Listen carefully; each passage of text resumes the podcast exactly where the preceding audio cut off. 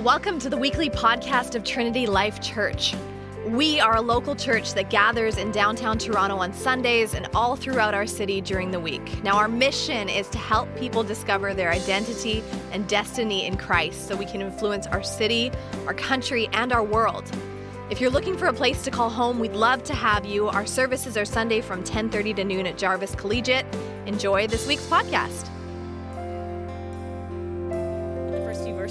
Just going to be reading chapter 4, verses 1 to 6, if you'd like to follow along. It says, Now when Sanballat heard that we were building the wall, he was angry and greatly enraged, and he jeered at the Jews. And he said in the presence of his brothers and of the army of Samaria, What are these feeble Jews doing? Will they restore it for themselves? Will they sacrifice? Will they finish up in a day? Will they revive the stones out of the heaps of rubbish and burned ones at that? Tobiah the Ammonite was beside him, and he said, Yes, what they are building, if a fox goes up on it, he will break down their stone wall.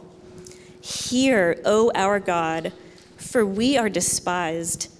Turn back their taunt on their own heads and give them up to be plundered in a land where there are captives.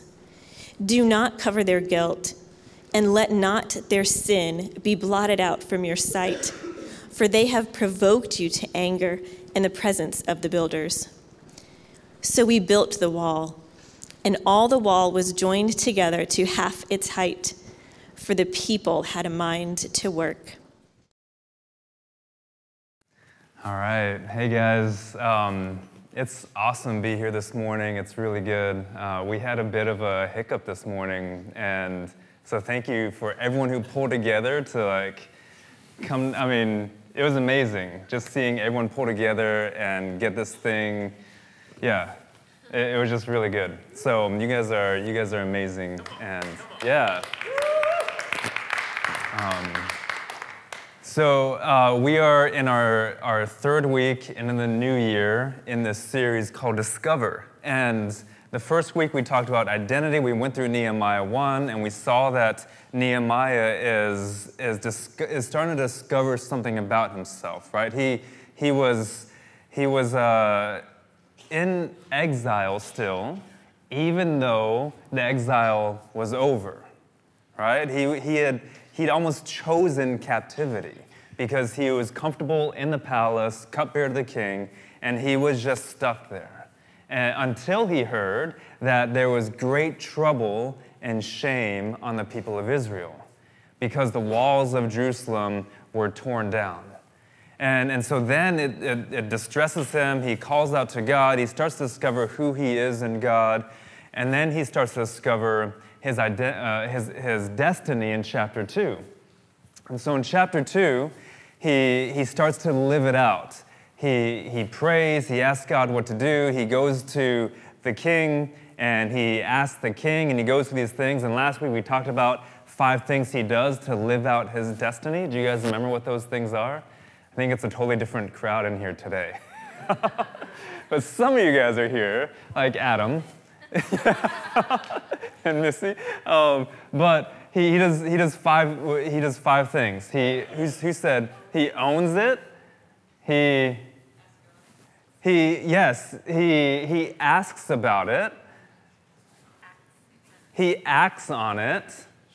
He shares it. And then he perseveres in it, right? And those are the steps to him living out his destiny. We talked about how that applies to us as a church, how that applies to you as individuals, but we see Nehemiah starting to do that. And chapter three is all about influence and how they're influencing now. And so the reason Missy didn't read chapter 3, we're going through chapter 3 into the first six verses of chapter 4, is because chapter 3 is a bunch of names and what they did.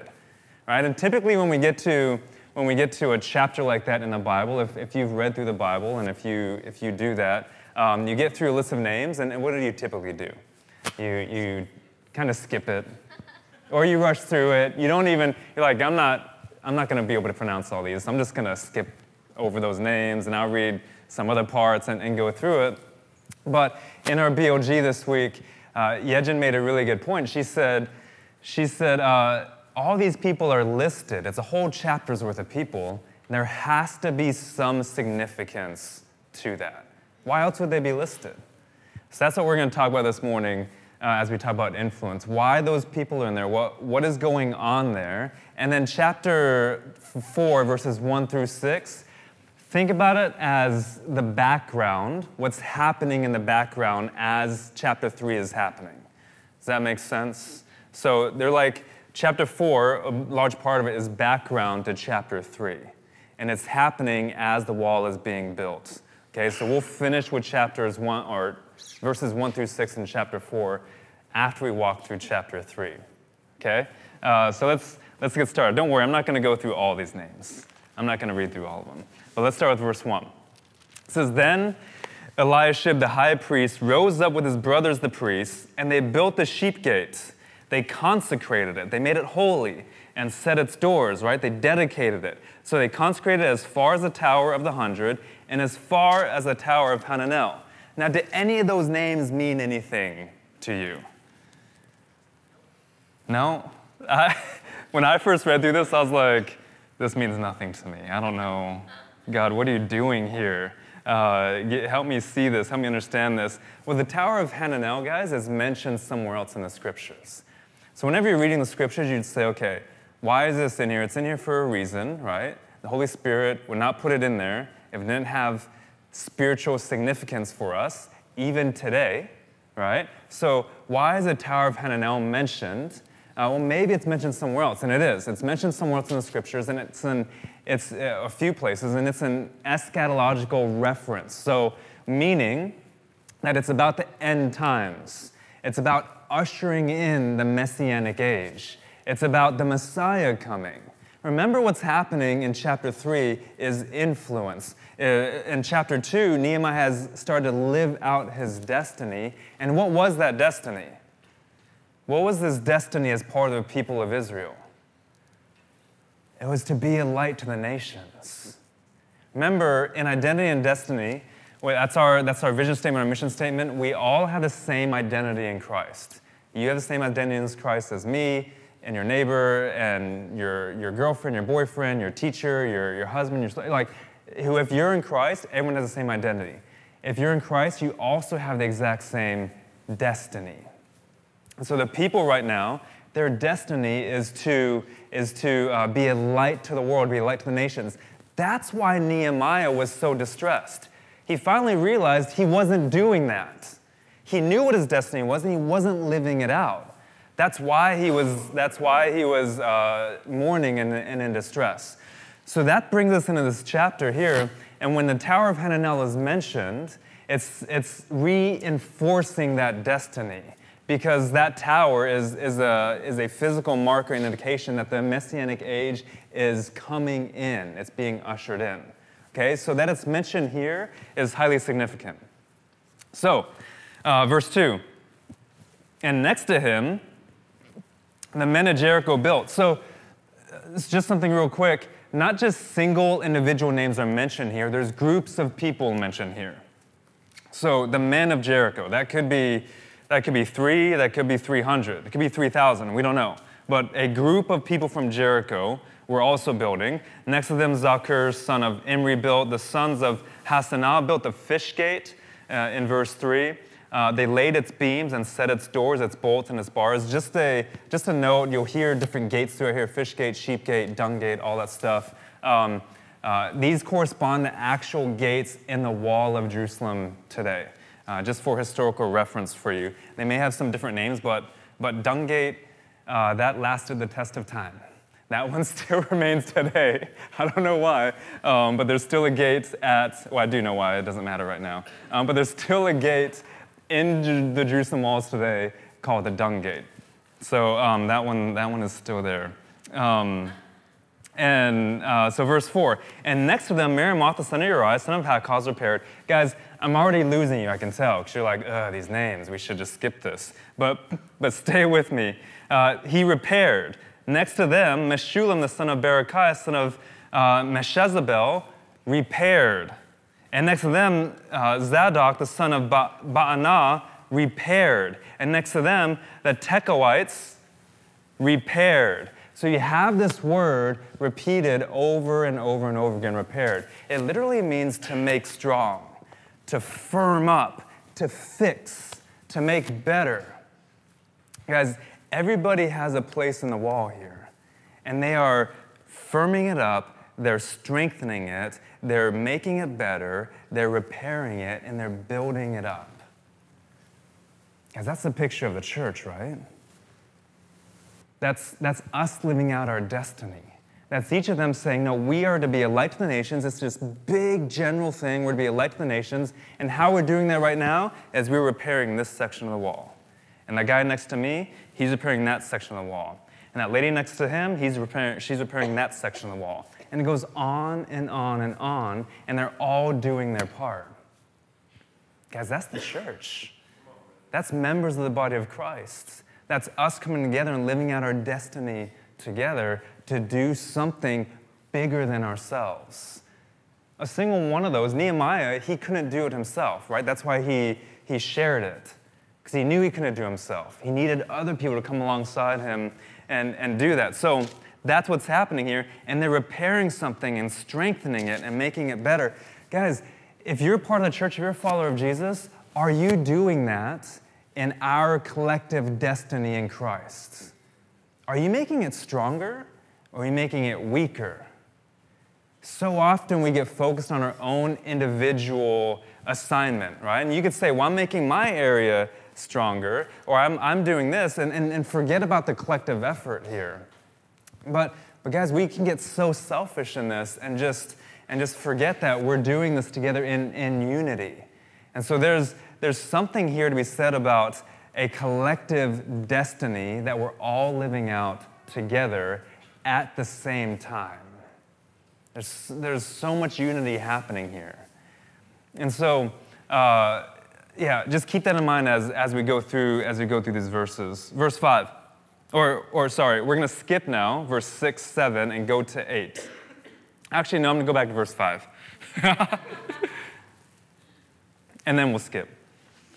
So it says, Next thing the Tekoites repaired, but, verse 5, their nobles would not stoop to serve the Lord. So not everybody's working here. Nehemiah didn't get everybody on board. There's some people who aren't doing anything. And they're just, and they're not opposing. There's three groups we're going to see in this, in this passage. There's those who are working, who had a mind to work. There's those who are opposing, what Missy read about. And there's these people who just aren't doing anything. They're just dead weights. The people who are working are kind of dragging them along. And they, and they get to benefit from the work that these people are doing, but these people have to do more work because these people decide they're not going to serve who? Their Lord. They call themselves Christians. They call themselves part of the church. They say we're part of the body, but are they doing anything? No. They're not serving at all. They're just sitting there. They're just dragging everybody else down.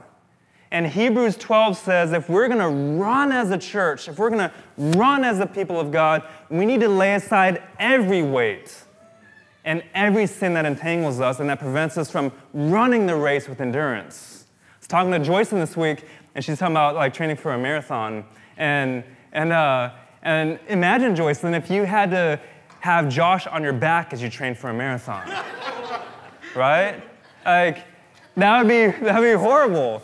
Like, you'd run that marathon really fast if Josh was off your back, if you trained with Josh on your back. But, um, guys, that's a picture of the church. Where, like, so many of us are carrying so many of you. Ah, oh, because you don't want to work, because you don't want to do anything. Yeah. And it's just as bad to be the, the person who is stagnant and the person who is opposing, because both are hindering and opposing the work of the Lord. And you have this whole group here, and they're the nobles. They're the nobles. They're the leaders, and they're not working. Ah. Guys, never, never follow after a leader who isn't willing to work. Okay? Like, And if, if you see that in any one of us, you, you let us know and you hold us accountable to that. Because we're supposed to do this together. And guys, sometimes, sometimes we help bring people along. Like, I'm not saying we don't do that. But when you say, This is my Lord, and I'm choosing not to live out my destiny, and I'm choosing to let other people do that for me, that's just laziness. That's just disobedience.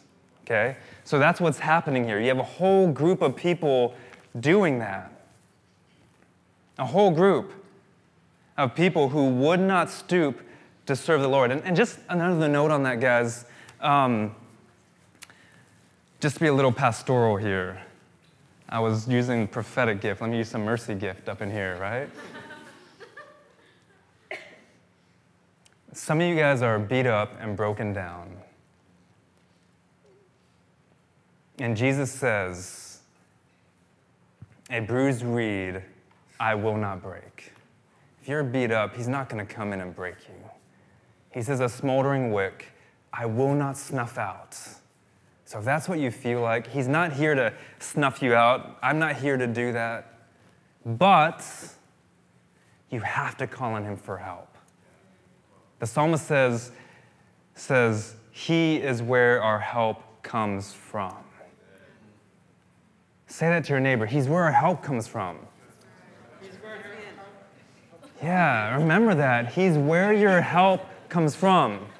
That's what the Bible says to you. So if you're if you're suffering this morning, if you if you feel like a smoldering wick, if you feel like if you feel like uh, you're burning out, He is where your help comes from. Own that this morning. As that person next to you just said that over you, like let that sink into your soul this morning and cry out to Him, because if you don't do that, and you're still smoldering and you're still and you're still like burning out and you have the help of the Lord there for you to access, then you're just in disobedience. And we can't help you there. We just say, okay, I mean, you go do that and see how it works out for you. That's what Paul does, does in 1 Corinthians 5. He's like, just hand him over to Satan. He'll, they'll, they'll figure it out eventually, hopefully. It's for restoration, right? Because Jesus is not satisfied, he is not pleased with disobedience. He's not pleased with lukewarmness. He's not pleased with uh, laziness. And if you, and if you, and if you, ah, he's just there for you to reach out to him, guys. He's where your help comes from. So, we don't want to be in that group. We don't want to be like the nobles here. Go to verse 8. We had some more names. verse 8 get to uh, next to them Uzziel, the son of Harhaiah, goldsmith. Because here's the thing you may be saying, I hear what you're saying. Okay? Like, I don't want to be in that group. You might be saying that. I don't, I don't want to be there. But what do I have to offer? I don't have much. I can't do what that person does. I don't know this like that person knows this. I don't, I don't know what to have to give. I don't know my spiritual gifts. I don't know how to use them. I don't, I don't know any of those things. Check this out. So, son of Harhaiah was a goldsmith who repaired. And next to him, Hananiah, one of the perfumers, repaired and restored Jerusalem as far as the broad wall. Guys, goldsmiths all the way to perfumers and everyone in between were doing the same thing. They weren't all construction workers, they weren't all contractors. You got a goldsmith and a perfumer, and they are building the wall together. And they're all doing because they know that's their destiny to be a light to the world, and that's how they're influencing right now. It didn't matter what their vocation was or what their gift set was or anything. They knew that they could do this, and they were doing it. And I don't know, maybe that, maybe that guy Hananiah, he was like gilding the wall. I don't know. And then the other person was like spraying perfume on it. Like his, his part of the wall smelled really good and his part of the wall looked really shiny. I don't know. They were using what they had to build the wall. Guys, let me give you a little, little insight in the kingdom of God here. Each one of you sitting in here this morning has a potential, whether you're a follower of Jesus or not, to have eternal significance in the kingdom of God. Each one of you.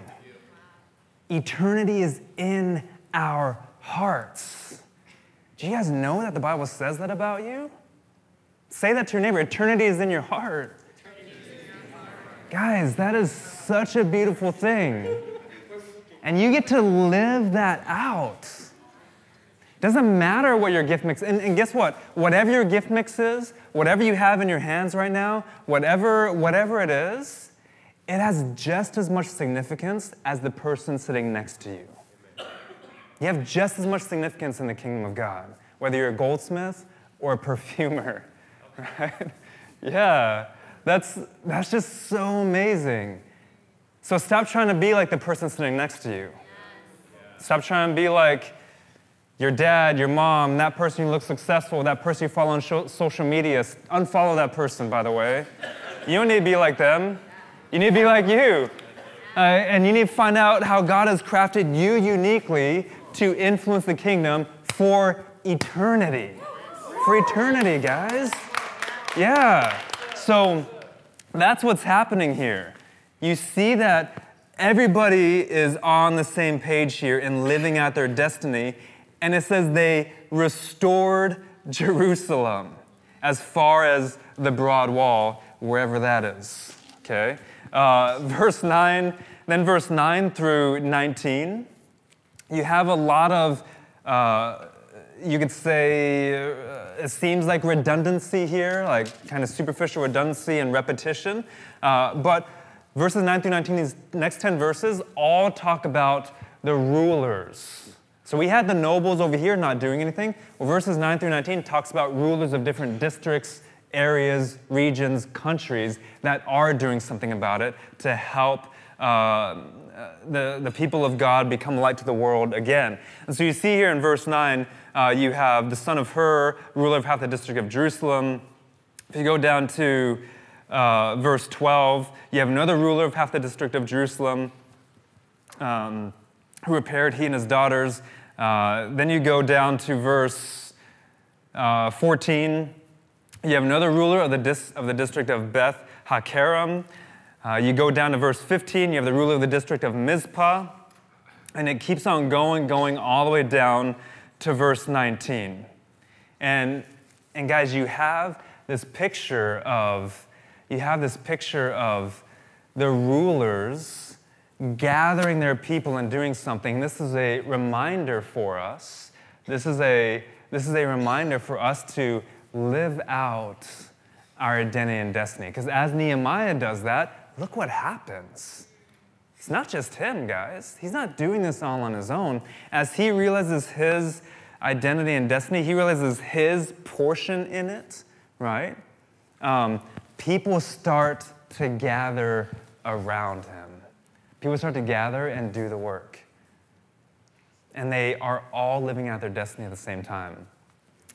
Guys, you are, we're all here in this school right now, this morning, because one family decided to live out their identity and destiny in Christ.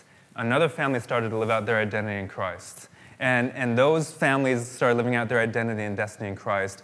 And other people gather to live out their identity and destiny in Christ. And then a group of us gather to live out our identity and destiny in Christ. And then now we're here today because we're all trying to live out our identity in Christ and our destiny in Christ. Guys, and if we could keep on doing that, people are going to be attracted to that. They're going to want that. They're going to want to live out their identity in Christ and their destiny in Christ. And then that's going to gather people. Guys, there's no reason we should be here as a church this morning. It is a miracle by the grace of God that this church exists. Okay? Like, I wasn't just unequipped to do what I'm doing right now, I felt like I was ill equipped you understand that distinction? Like, I didn't feel like I just didn't have the gifts. I felt like I had the wrong gifts to do this. And God just said, go, do this. Like, we're, we're learning the along with everybody else, right? Do you guys know Adam couldn't really play the guitar when we met him? Still can't, bro. Yeah. It's all an, all an illusion. He learned how to do it. You know, he, he couldn't really sing. It's not like he had voice lessons or anything. He should probably get some, but it's not like he had voice lessons, right?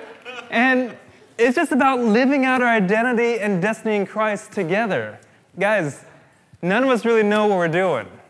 But I know that as we live out it together, there's nothing that can stop us. If God is for us, who is against us? Right? No one. Adam, if God is for us, who's against us? No one. Daniel, if God is for us, who's against us? No one. no one. Peter, if God's for us, who's against us? Nobody, guys. If God is for us, who's against us? No one. How amazing is that? We get to live that identity and destiny out because no one can be against us. Oh, guys, we should be standing up. You should stand up with me. Don't do it. You don't have to. you can. you know, they did that. Yeah.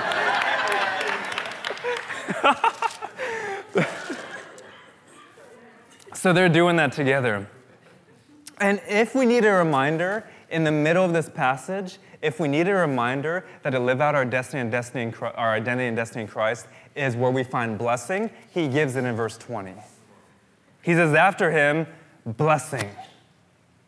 This name Baruch means blessing. There's our reminder. That's all we need. Long list of names, we get to this one, we're like, oh, blessing, okay. I should keep on reading all these names. And then so have verses 20 through 32.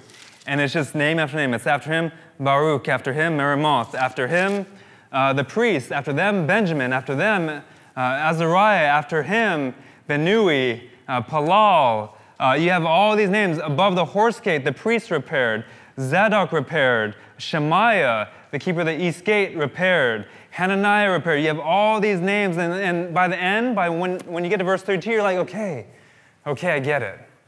I should be living out my identity and destiny in Christ. I get it.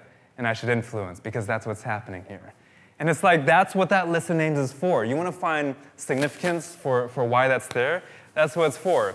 It should like beat us down so much that we're like, okay, okay, I get it. We're supposed to be doing this. And I see them I see them doing this. And it's, and it's pretty amazing, guys. And it ends with the goldsmiths and the merchants repairing. But it's not easy. It's not going to be all like puppies and roses. I don't know if that's like a, did I make that phrase up or is that like an actual? I like puppies, rose, roses are nice. It's not all going to be easy. And so the background to this is verses 1 through 6 that Missy read. It says here, now when Sanballat heard that we were building the wall, he was angry. He was greatly enraged, and he jeered at the Jews. Guys, he recognized as their influence went up, his influence was going down. As they increased, he was decreasing in that area, in that region and his influence was going away. And they were starting to influence by living out their identity in Christ and their destiny. And he was angry about it, and he jeered, he ridiculed, he mocked. And you might be saying, well, that's not that bad. I mean, Nehemiah has all these people with them, right? And all they're doing is getting a little bit of ridicule and a little bit of mocking and a little bit of derision. Why is that going to stop them? Well, why does that stop you? Why does it stop us? Guys, most of us don't share our faith. We don't share our identity in Christ, our destiny in Christ, because we're afraid of a little ridicule. We haven't even experienced the ridicule and the rejection and the jeering. We're just afraid that we might. We're afraid we might be so, it, it might be socially awkward. We're afraid we might get made fun of. We're afraid we're, there's rejection. We're afraid we might lose our job. Who cares if you lose your job?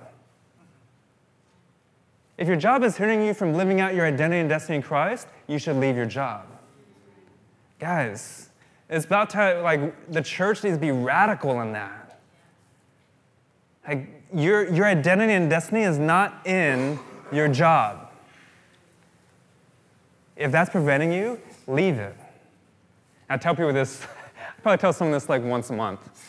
They tell me they're having issues with their job and, oh, it's so hard and all this stuff. And I'm like, quit. They're like, oh, I can't do that. I'm like, well, I, well, I don't know. You say it's preventing you from, from this, and you've tried all these things. I don't know what to tell you. Get a different job.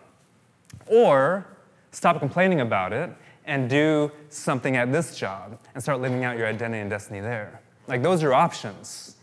So, and you might say to me, guys, I know what you're thinking right now. You're like, oh, it's easy for you because you lead a church, blah, blah. Guys, I quit my job to do this.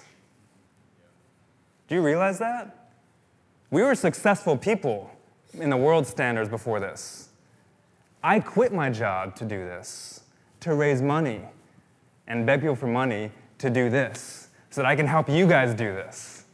Right? Like, and, and, and guys, like, so I'm not telling you to do something I haven't done. So when people ask me that, like, I've done that. I knew it wasn't leading in the right direction. I did a few times, actually. there are a few iterations of it.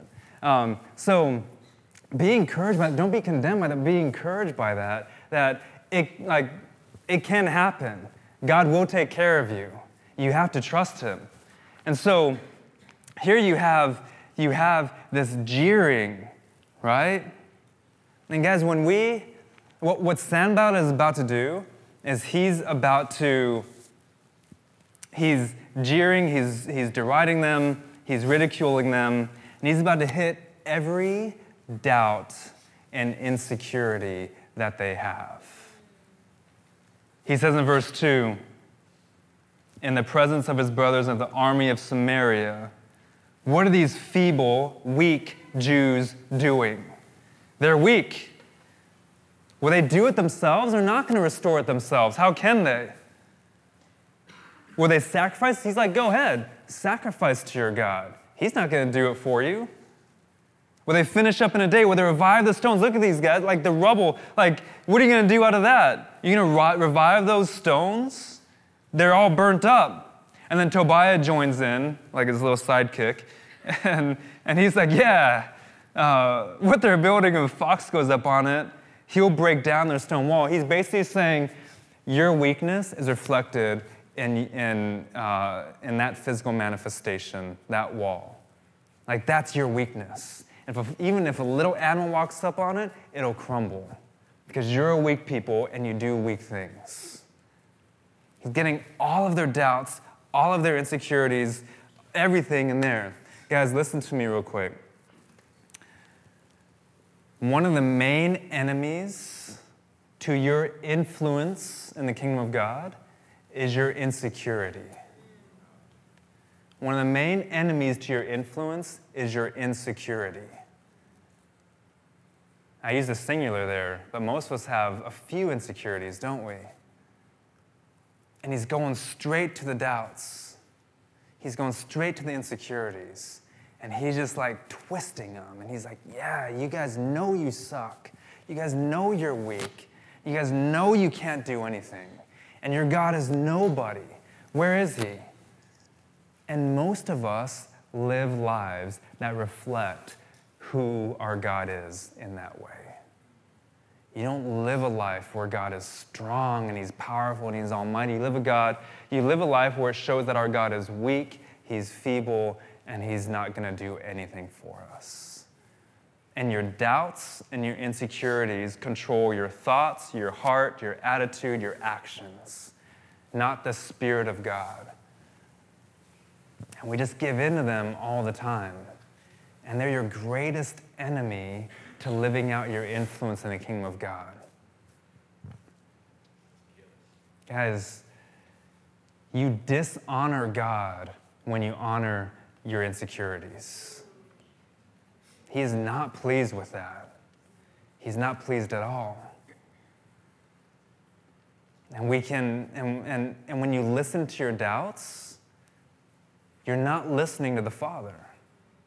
You're listening to your doubts. You're listening to the enemy. You're listening to your own flesh, whatever it is. You're not listening to the voice of God. You're not hearing, trusting, and obeying. You're just stuck. And at the very best, you're just stagnant. But a lot of us are just like going back the other way. And here we have Sanballat and Tobiah doing that. And so, what does Nehemiah do? He prays. The first thing he does is he prays. He calls out for help because he knows that that is where his help comes from. Guys, that is the first thing he does. He turns to God. He doesn't turn away from him, he turns to God. And he says in verse 4, he says, Hear, O our God, for we are despised. Turn back their taunt upon their own heads and give them up to be plundered in a land where they are captives. Do not cover their guilt. Let not their sin be blotted out from your sight, for they have provoked you to anger in the presence of the builders. Guys, that, that prayer seems pretty harsh. Um, you, you, know, you have Jesus saying, Love your enemies, right?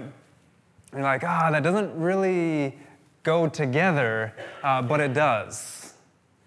Remember, Nehemiah is living out his identity and destiny, which is not his own, right? It's in God. It's this larger identity and this larger destiny that they're all collectively living out. And so he's praying here for God's justice to be done. Because who Sanballat and Tobiah are opposing isn't as much Nehemiah as it is God. Nehemiah has that much confidence in what he's living out right now. And with that confidence, he knows comes authority. And he says, God, your justice should prevail here. Let them suffer the consequences of their sin. And they're because they're in opposition to what you want to happen. Guys, our God is not a weak, feeble God. We serve God Almighty. He's the Lord of hosts, right? He's the light of the world. He's the salt of the earth. He has all authority. And we are in him. So, guess what that means for us? We have all those things. Ephesians 1 says, You have every spiritual blessing in Christ Jesus. How many? Every. You have all of them. You don't, it's not like, uh, it's not like, Brooke gets three, and Susanna gets eight, and Ryan gets 12. Like, each one of us has all of them at our disposal. All spiritual blessings, every single one of them. Remember that. Remember that you have that. That in Christ Jesus, that is your destiny.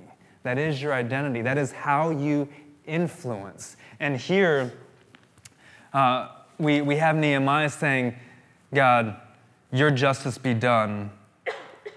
Let not their sin be blotted out. And he's like, Hey, if they want to keep on opposing you, they will suffer the consequences.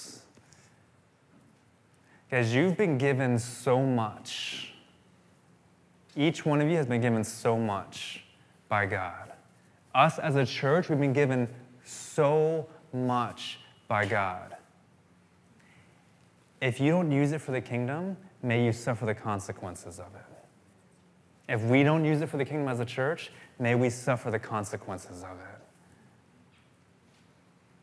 God is a forgiving God when we go to Him for help, but if we're going to live in disobedience and dishonor Him and go the other way, and He's given us so much, may we suffer the consequences of it, of our disobedience, of our dishonor.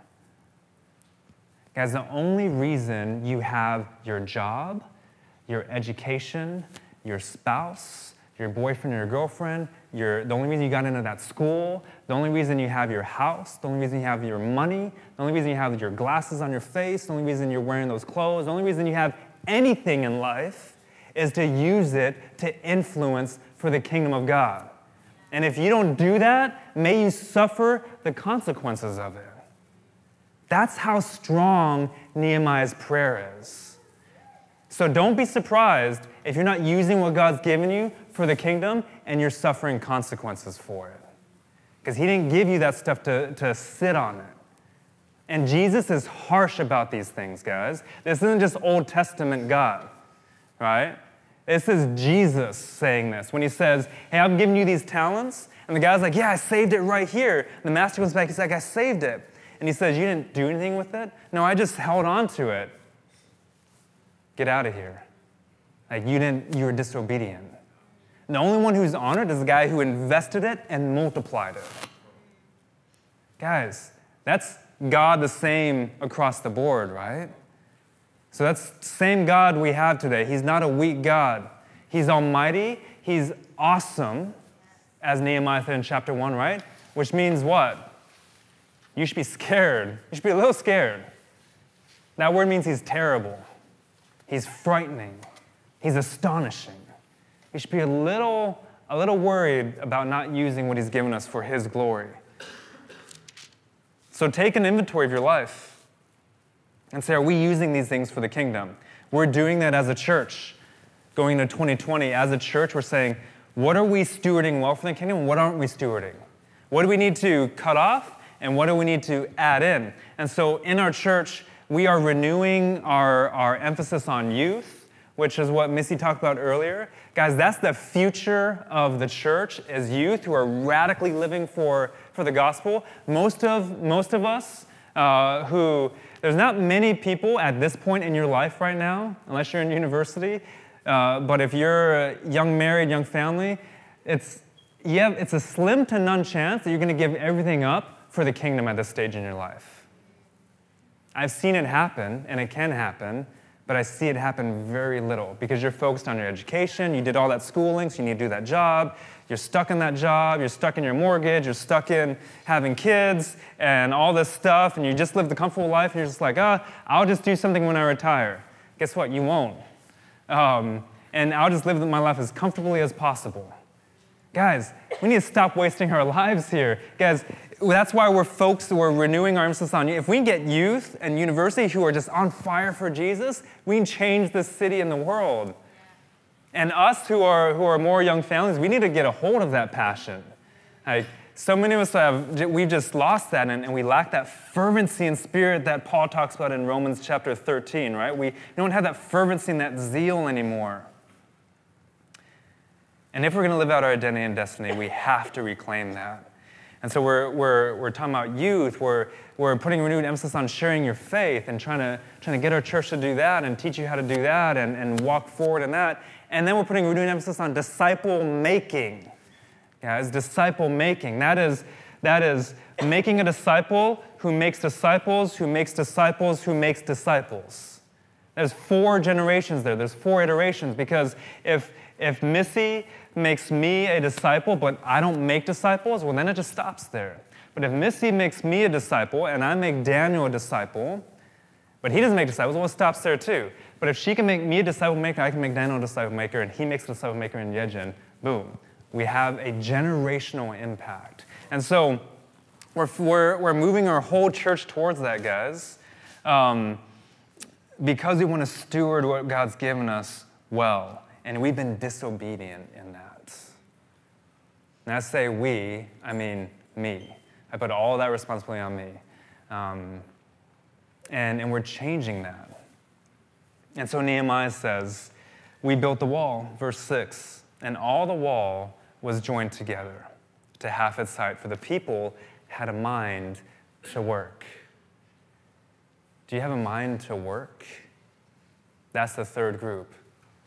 You can be in the opposition group, you can be in the stagnant group, the, hinder, the hindering group, or you can be in the group that has a mind to work. And I know, guys, we're talking about destiny, and, and it seems like such an abstract, ethereal word. It's like, uh, how do I even grab a hold of that destiny? Like, how do I live that out on a daily basis?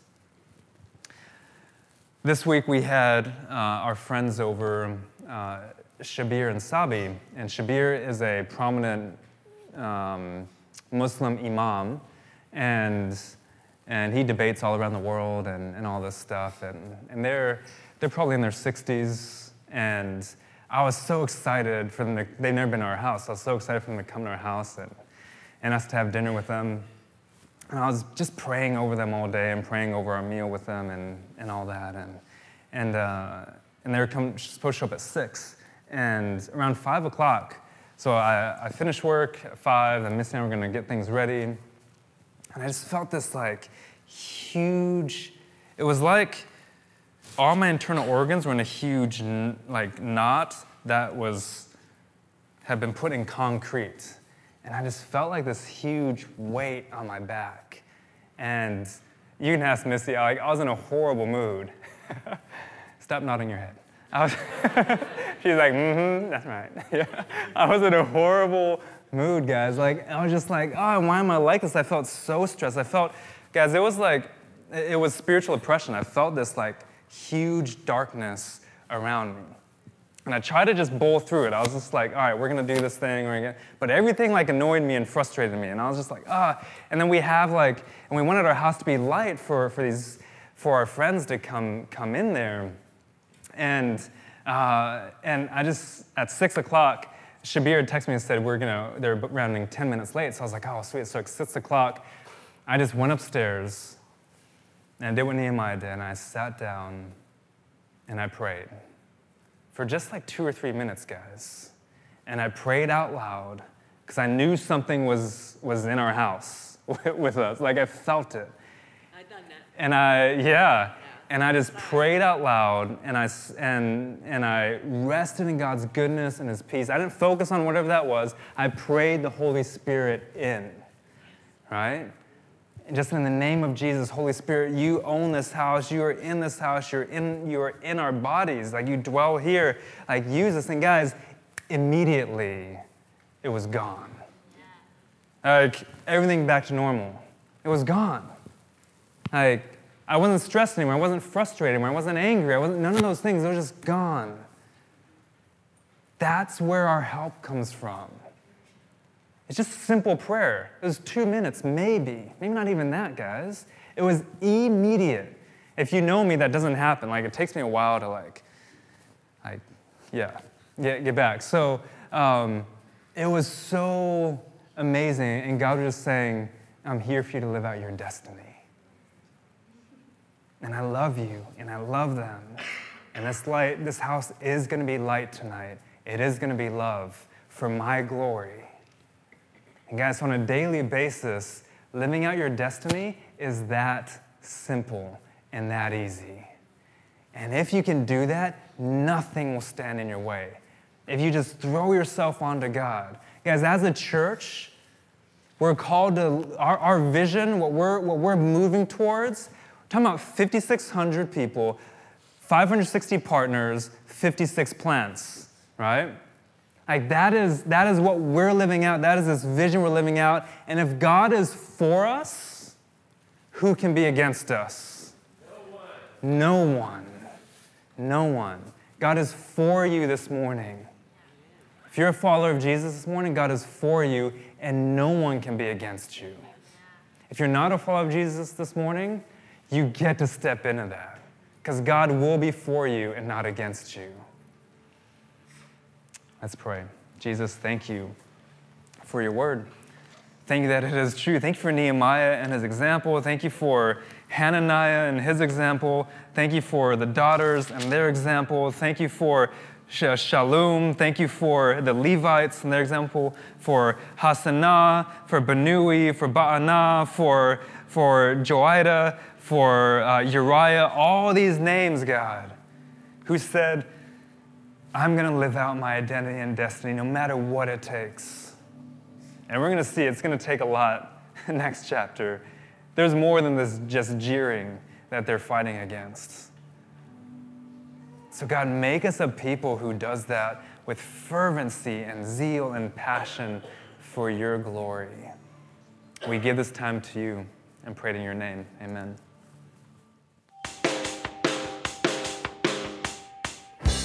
If you want to know more about the TLC community, check out trinitylife.ca or you can find us on Facebook. Of course, we'd way rather meet you in person, so we hope to see you at a service soon.